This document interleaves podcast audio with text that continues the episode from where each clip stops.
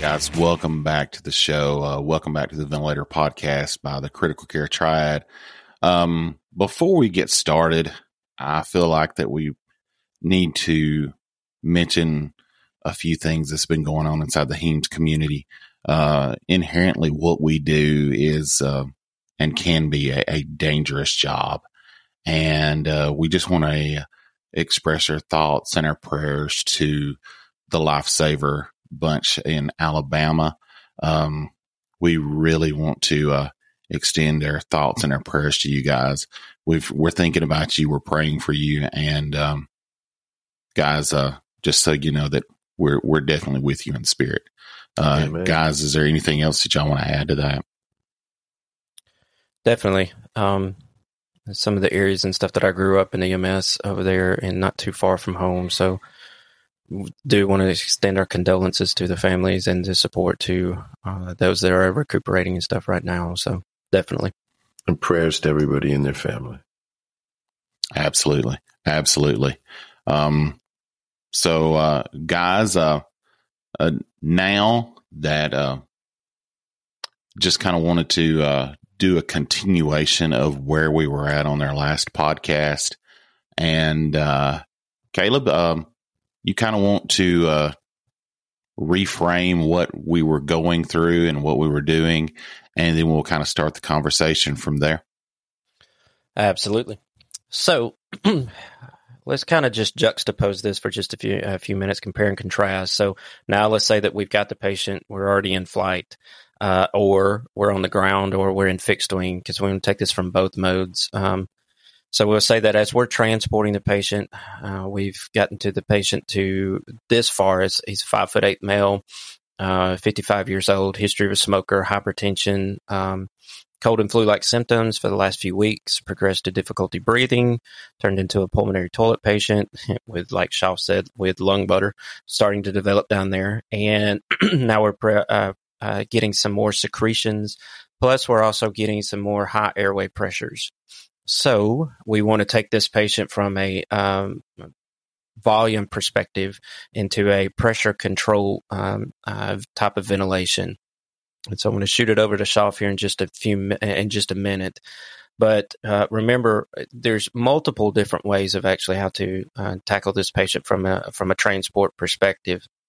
And so that's what we're trying to give. You'll hear Shops gives his perspective. You'll hear me, and then you'll have Jerome too as well. May not necessarily always agree, uh, but it is interesting discussions as to what we're trying to pose and to what we've actually seen uh, when we've transported these patients before.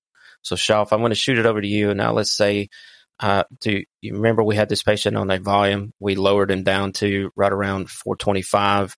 Uh, we increased the rate up to bring up the sustain the minute volume. We did keep the FiO2 there at 80%. Tried to work on the uh, total I time approach, maybe up their peak just a little bit. But now we see their pressures are starting to increase. And so now we're going to take it into a uh, more of a pressure targeted ventilation. So I'll let you see, or I'll let you talk about some tactics and what we can actually do from there.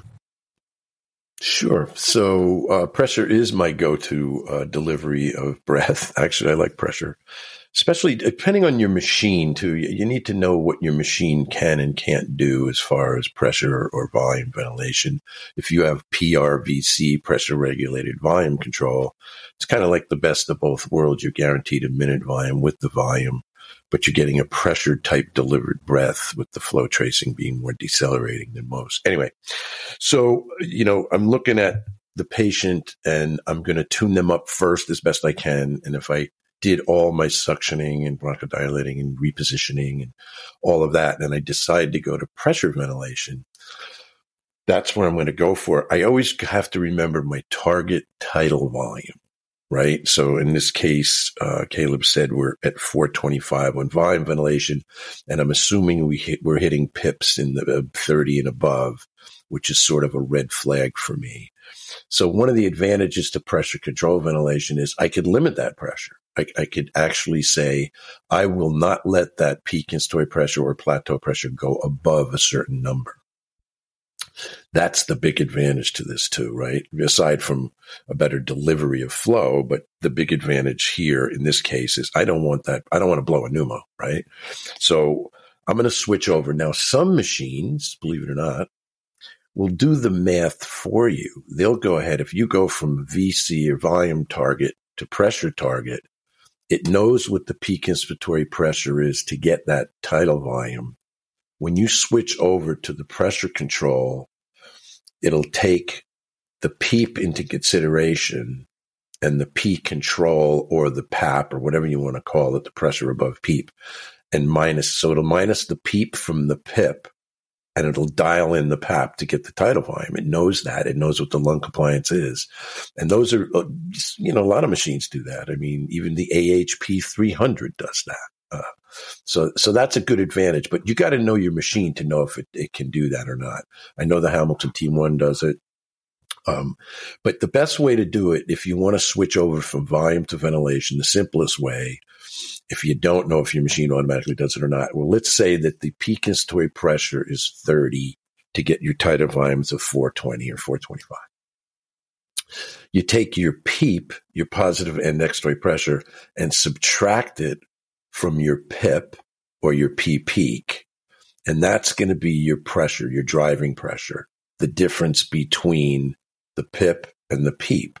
That's the number you're going to use. I call that a PAP, a pressure above PEEP. So you have to know if your machine is PIP targeted or PAP, right? And that's a whole other module. We'll get into that later. So here I go. I'm going to go ahead and change over to pressure ventilation. And I decided I don't want my PIP or P peak to go above 30. My PEEP is five. I'm going to set my P control at 22 for now. That's going to give me a PIP at 27. And I want to look at one thing very important to look at when you're in pressure ventilation is my VTE, my exhale tidal volume. So I go ahead and I make the move. I go into the mode panel. I put, in this particular case, I'm thinking of a Hamilton T1 and I go to PCV plus. I hit that and I punch in 22 of P control over a PEEP of five I'm pretty much saying to that machine, my peak inspiratory pressure is going to be 27. So I know it shouldn't go beyond that, unless, of course, the patient starts bucking the vent. But it shouldn't go beyond 27 because 22 plus 5 is 27. And as soon as I put that in and that pressure reaches 27, I want to look at my VTE, my exhale tidal volume, and see if it comes close to that 425. And then at that point, if it is I leave it. If it's not, I titrate that pressure up. And I probably wouldn't want to go beyond 30 on the total P peak because remember this in pressure, we talked about this earlier. In pressure ventilation, you don't measure a plateau. Your P peak is your plateau. That's that's the level of pressure at the alveolar level, a rough estimate of what that is. So the alveolar are not seeing any more than that 30. All right, so that is your plateau pressure. So if I want to limit my plateau pressure to 30, as we've learned from the ARDSNet protocol, although this patient doesn't have ARDS, uh, I would go to a 25 P control over a PEEP of five, and I would closely watch my ex, my exhale tidal volume. Now, the important thing here is if the lung compliance gets worse or the airway resistance increases, as you trend the P peak in a volume delivered breath, you now need to trend what? well, either your exhaled tidal volume, if your machine measures it, or you're definitely your expired minute volume. All right. That's the important one. And I strongly encourage I'll give you an example with the Hamilton T1. They have this really cool feature when you go into the alarm section. If once the patient equilibrates and, and stabilizes, you hit the auto feature and you have all these great presets around that uh, baseline that they're at, right? That includes expired minute volume and tidal volume and all that. The problem with that is, is the, exp- the low minute volume alarm is way, you may lose three liters of minute volume before that thing alarms on the auto feature.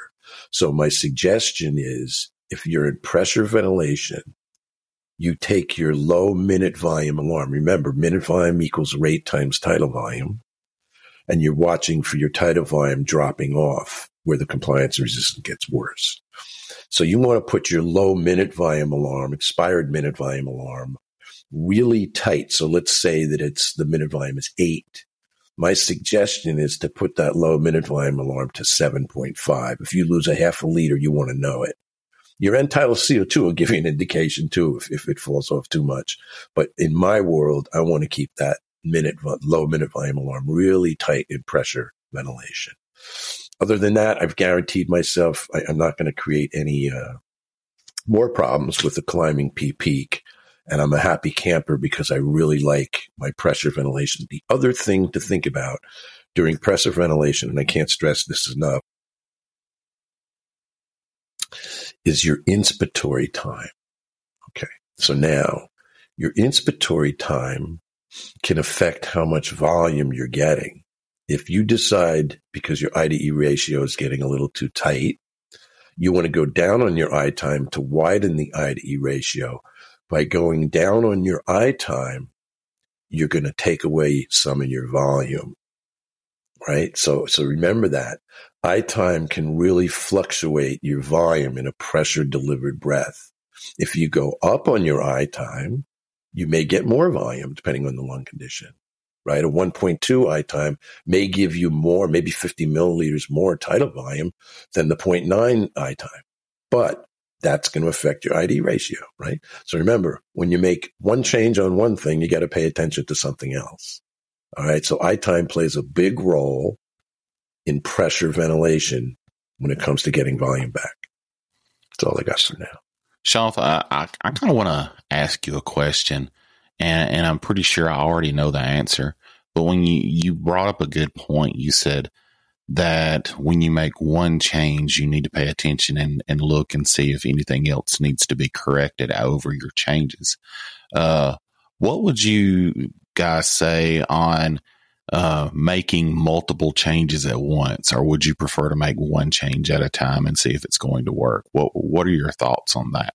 I, I think that it depends on what you're changing, right? And it, and it also depends on what you're trying to accomplish, right? So a PEEP change for oxygenation takes a while depending on the lung condition, right? If it's severe ARDS, you may not see a change for a day.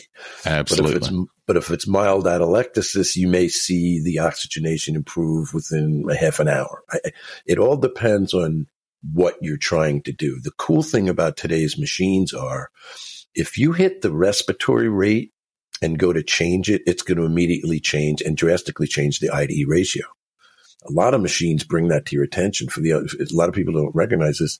I think we mentioned it earlier with the LTV. When you hit the breath rate, guess what pops up in the monitored window? The I to E ratio. Absolutely. It does. So those are changes that'll happen right away. But, uh, you know, I'm a big, if you're in an ICU and you have time to wait and the patient is stable, you do one change at a time just to see if you accomplish that goal and you want to learn what, what did change and why. If you're in a transport arena and you have a two or three hour transport or even less, do you really have time to wait to see? So as long as you're making safe changes that have a valid uh, reason behind it and that makes sense to you and your partner, uh, I, have made often made uh, changes two, three times, you know, two or three changes at once, especially like if I'm going up on my respiratory rate, I'll drop my I time. Yes, sir. To, to equilibrate my IDE ratio. So, yeah, it's a tough one. What do you think, Caleb? Stay with us. We'll be right back. Join us each week on the Well Beyond Medicine podcast as we explore the 80% of child health impacts that occur outside the doctor's office. Listen and subscribe at nemourswellbeyond.org, where you'll hear pediatric experts, researchers, and policymakers from around the world discussing ways they are revolutionizing children's health. I'm your host, Carol Vassar. Let's go.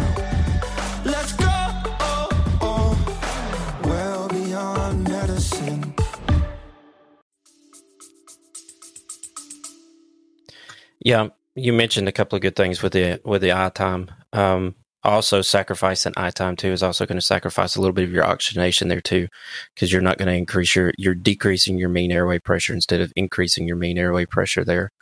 Um, so we we know that we're already on the pressure uh, control ventilation there, and we are trying to monitor the pressures that we're trying to get. But a lot of times, it, it, you know, I hear this with people they don't like pressure control ventilation or pressure targeted ventilation because uh, speaking solely from me, I didn't understand it for a while. You are limiting the pressure inside your chest cavities, and the volume is actually going to be variable. But you're also having to understand um, uh, your ventilator. So, you know, just like we've talked about before, know thy ventilator, thou shalt know thy ventilator.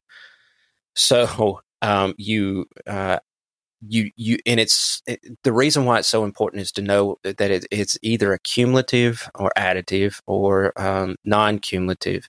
And so if it's a pressure above PEEP ventilator if it's not a pressure above PEEP ventilator and it's not an additive not not cumulative these types of things because we had a lot of these conversations uh, with uh, some people that arrived at bedside during the covid days uh, and the the crews are talking to the respiratory therapist and the respiratory therapist is talking to the crews and nobody nobody is is making that communication because we didn't necessarily understand additive cumulative summation whichever values that you want to look uh, know whether it was a pressure above PEEP ventilator whether it wasn't a pressure above PEEP ventilator and so that's what kind of getting us into is um, making sure that we're looking at some of these ventilators that we're transporting because the flow limitations, these types of things, and how all cre- uh, all ventilators are not created equal, especially the transport ventilators. They're just not. And so, knowing that those uh, pressure above PEEP, uh, what, whether they're cumulative, whether it's not cumulative, and talking to the respiratory therapist at bedside, because you've got to remember during the COVID days, they could be handling upwards up to like 10 to 12 vent different vents inside the hospital. You know, it was mass casualty situations and stuff on some of this stuff. And it's not funny. But at the same time, it was just like, it was, you have to laugh at it because it's just like you'll, you'll cry you know, I could only imagine thinking about this from uh, walking into now you're managing the LTV 1200 down here in the ER, and then you go back upstairs, and then you're doing a servo, uh, servo I or a Puritan Bennett, whichever one, you know, whatever, and and then you're having to remember whether these are additive, whether they're not additive, cumulative, non-cumulative, whichever terminology that you're actually looking for. So it kind of goes the same way for us. So we started teaching our people on the on the ground and in the air when you're going into some of these hospital facilities is to start making sure that you're asking that and, and seeing uh, because it is the differences and understanding I time is one of those things too um, where some of the ventilators try to focus more, um, uh, more prospectively on a I to E ratio versus a uh, total I time. I'll tell you, I'll be the first one. I am not good on I E ratios, especially two o'clock in the morning. This is my third or fourth flight for the night. And now I've just washed a flight suit and I don't have any of my cheat sheets in there or something else. My phone is not picking up.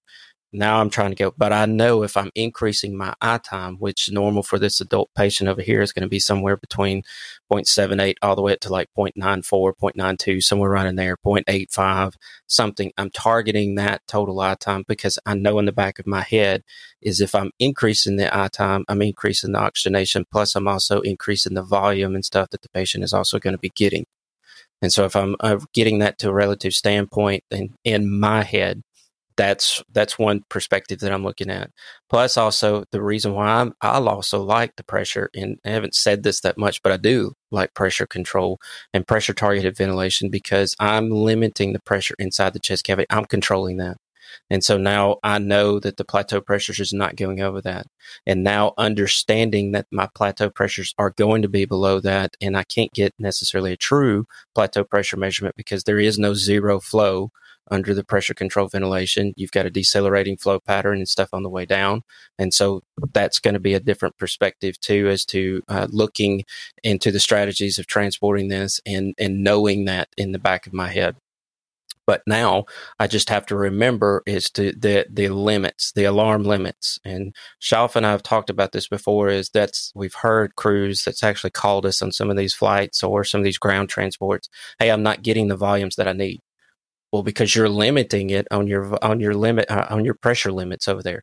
Whatever the limitations is actually being set, it could be P limit, uh, P max. It could be uh, high limit over there, uh, targeted PIP high limit over there, low limit, whatever else that's that that the limits are actually set to. You're limiting the pressure inside inside the chest cavity, and therefore it's trying to overcome the resistance and the compliance to deliver that tidal volume uh, to the patient. And so you you could be needing to get you know like a 400 tidal volume, 425 tidal volume, but the first time you set a pressure and you limit it and it's not allowing it to go past that point, you're looking at your volumes over here at 275. And next thing you know, your minute ventilation is going down. O2 sats are going down.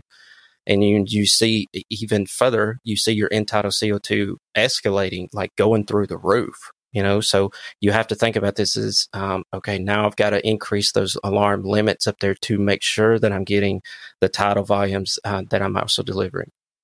The other one uh, and i'll punt it back over to jerome here in just a minute but the other one that i wanted to uh, talk about too is um, he he he mentioned this on the last one normal values.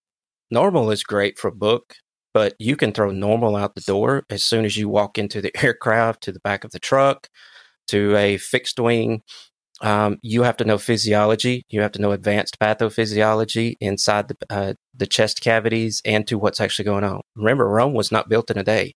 If you try to taste, uh, tra- chase tidal CO two in some of these patients, you're going to kill them probably, or you're going to cause some very or cause some detrimental harm to the patient you got to understand is you've got 45 minutes, at least for us, you know, sometimes on the flights or for the grounds, maybe 60, 65, 70 minutes. You're not going to fix some of these patients. It's called permissive hypercapnia and trying to get them to where they actually need to be, understanding the pathophysiology that's inside the chest too. Uh, the normal uh, section for them, that's going to be their normal values and what type of CO2 do the, does the patient live at anyway? Like what are their normals? You know, I don't know, Jerome. Um, anything else to offer here? I, I think uh, both of you brought up some really good points, and especially when you started talking about uh, when you have pressure ventilation and you're not delivering the amount of tidal volume that you thought that you should be delivering. Uh, I think that's a really interesting point because uh, not too long ago, I was in the middle of an LTV 1200 class and we were doing return demonstrations and setting these uh, the ventilators up uh, and doing pressure ventilation. And a lot of those questions were coming up is I'm not getting what I'm wanting to deliver to the patient. And, and how do I adjust that? And I think that was a pretty good thing that you brought up that, um, you know, you're, you're the one controlling this. And I like that, um, we've brought this conversation back up because I remember on an earlier podcast uh, that um, when we started talking about pressure versus volume, um, you know, I, I, honestly do think that I know that I've said earlier that I didn't really know which one that I was going to prefer or which one that I was. Uh, guys, um, I think you've convinced me. I really do. I think you've convinced me now that I think I'm more of a pressure guy. I really do think I am. That may be willing to be changed. so, uh, Mike, what are your thoughts on that? Yeah, so one of the things I like pressure for, especially on a transport ventilator, is the fact that I could limit the uh, plateau pressure or the peak pressure. The, but but the main thing is the flow available to the patient in a pressure delivered breath versus a volume delivered breath a traditional, and this is where the, the transport, the uh, transport ventilator companies or ventilator companies have really come way, way deep into technology. I'm glad you're getting to this point. The, the PRVC piece is, is kind of takes this argument out of the equation. But let me just say that in a volume delivered breath, in, in some ventilators or most ventilators, the flow available to the patient, the peak flow is fixed based on the volume and the I time right? They're limited to how much flow they can pull in. They're going to get the volume and it's going to cost the pressure. But flow is how fast the gas gets in there, right? You get the three things, right? Flow generator, target of volume or target of pressure. With pressure delivered breath, you're targeting a pressure.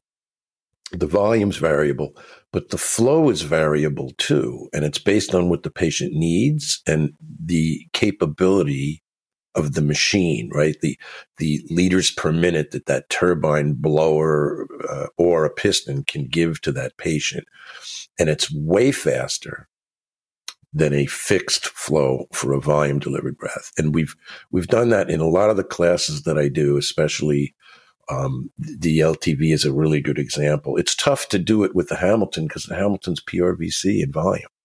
So, so I mean, you just it's tough to to feel the difference. But the difference is when I'm doing the classes with the LTV, I'll put them in volume ventilation based on their gender and height. I'll fix, you know, put a fixed volume in there and I'll have them breathe and they get, they kind of, you know, some people like it and some people like, hey, I'm not getting enough air. I don't want to go up on the volume. When I switch them over to pressure for the same peak as toy pressure, it's amazing.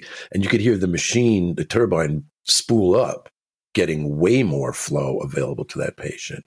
So there's a lot of different reasons I like pressure, but that really to me is the main one. Now studies again have been done on either side of that and say, well, there's no different outcomes uh, uh of morbidity and all that stuff. So, but, but I know for my own sake, right, that, that a pressure delivered breath, and that's true with pressure support too. It, the, the gas goes in faster. That's all, that's all you can really say about it. Yeah, and I know we talk a lot about the uh, the turbine driven vents, the piston driven vents, the Matics, but, it, like Schaff was saying, it, it, limits on the flow. So that's the reason why on the piston driven vents, on the pressure, it's harder for them to deliver that constant flow uh, because the flow is so such variable.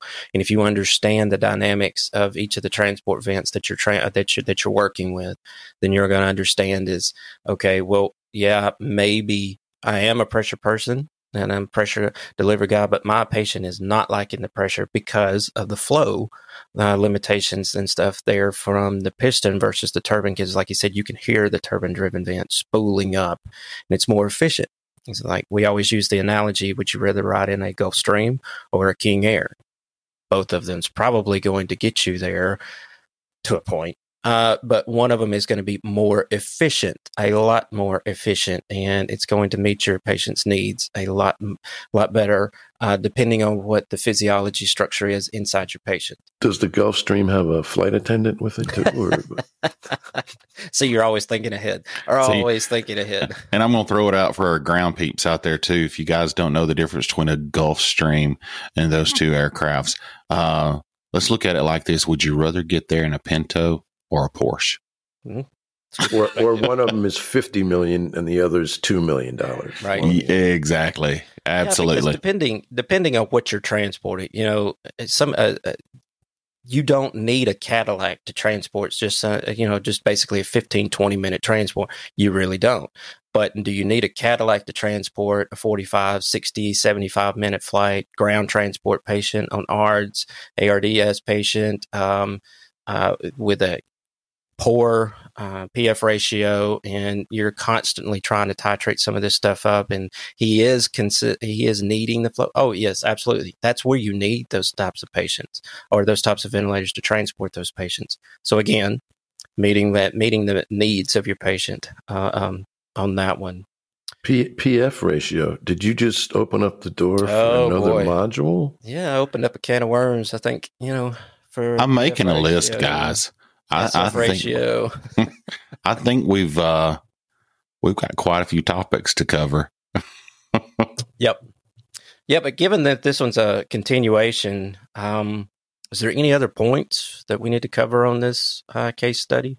Yeah, I, I, think the one thing that that I've noticed um, with the teachings and things like that, like it gets down to uh, provider comfort level right? So, so when are they going to feel comfortable switching over to a different mode or a different uh, pressure or volume uh, delivery? It's it all comes down to experience, right? So there's a lot of people, there's a lot of modes out there that have been out there for a very long time that nobody uses because they don't have the experience with it, and and it's just like they'd rather be stuck with what they know because they know how to adjust it and work with it and that's fine. There's nothing wrong with that until you run into some problems with high pressures, right? So you got to look and think outside the box sometimes and lean on some of your resources, call people and say, Hey, I'm thinking of doing this. Is this the right thing to do? And you do it one or two or three times and then you get comfortable with it, right? Remember, it's always patient safety and patient comfort. Right. And it doesn't right. start with rocuronium. Okay. No. Just want to throw that out. And rocuronium's not a sedative. you know, is it something like what is it hypoxia and altered mental status and um hmm, Versed and rocuronium doesn't treat hypoxia. yeah, yeah. Got to know the four H's. Well, guys, stay tuned on the next episode because we are going to try not necessarily continue this one, but we're going to go on to the vent specs and can and do the uh, pressure controlled ventilation PCV plus on the Hamilton T1 specs. But I'll turn it over to Jerome for closing thoughts and stuff on this one. Guys, I think you covered uh covered it well enough. Um, as always, I, I enjoy just sitting here listening. Uh, I think I, I probably uh, learn more than I probably even contribute. So uh, I appreciate the conversation and uh, appreciate getting to listen to you guys. Um, with that being said, I think we're kind of backed up to our time limit where we wanted to go with this. And uh, as Caleb said, uh, keep listening to further podcasts because uh, we're not really going to continue the scenario, but we're going to kind of branch out and cover some of the things that we talked about later. So, um, as I said in the beginning of the podcast, we still want to send our thoughts and our prayers out to the Lifesaver crew.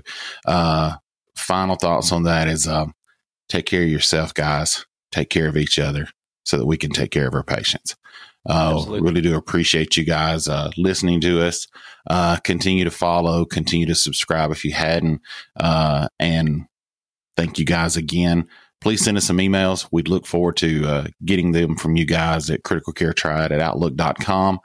And without extending this any further, uh, thank you guys for joining, and we'll talk to you later on the next show. Thanks for listening and send us some case studies. We'll walk through them for you. Thanks. Absolutely. Absolutely. Like subscribe button too. Always give us a you know five star rating if you want to. Just saying. I'll take them. I'll take everyone Lots up. of donuts for you if you uh, do. Yeah. See you guys later. See you guys.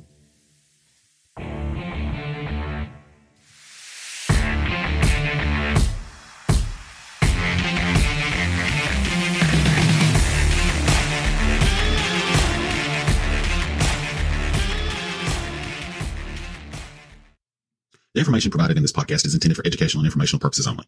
It is not intended to be a substitute for medical direction or training. The views and opinions expressed in this podcast are those of the host and guest and do not necessarily reflect the official policy or position of the organization or institution that they may represent. The listeners are advised that the information contained in this podcast should be used in conjunction with professional medical training and best practice guidelines. The host and guests of this podcast take no responsibility for the actions or decisions of the listeners.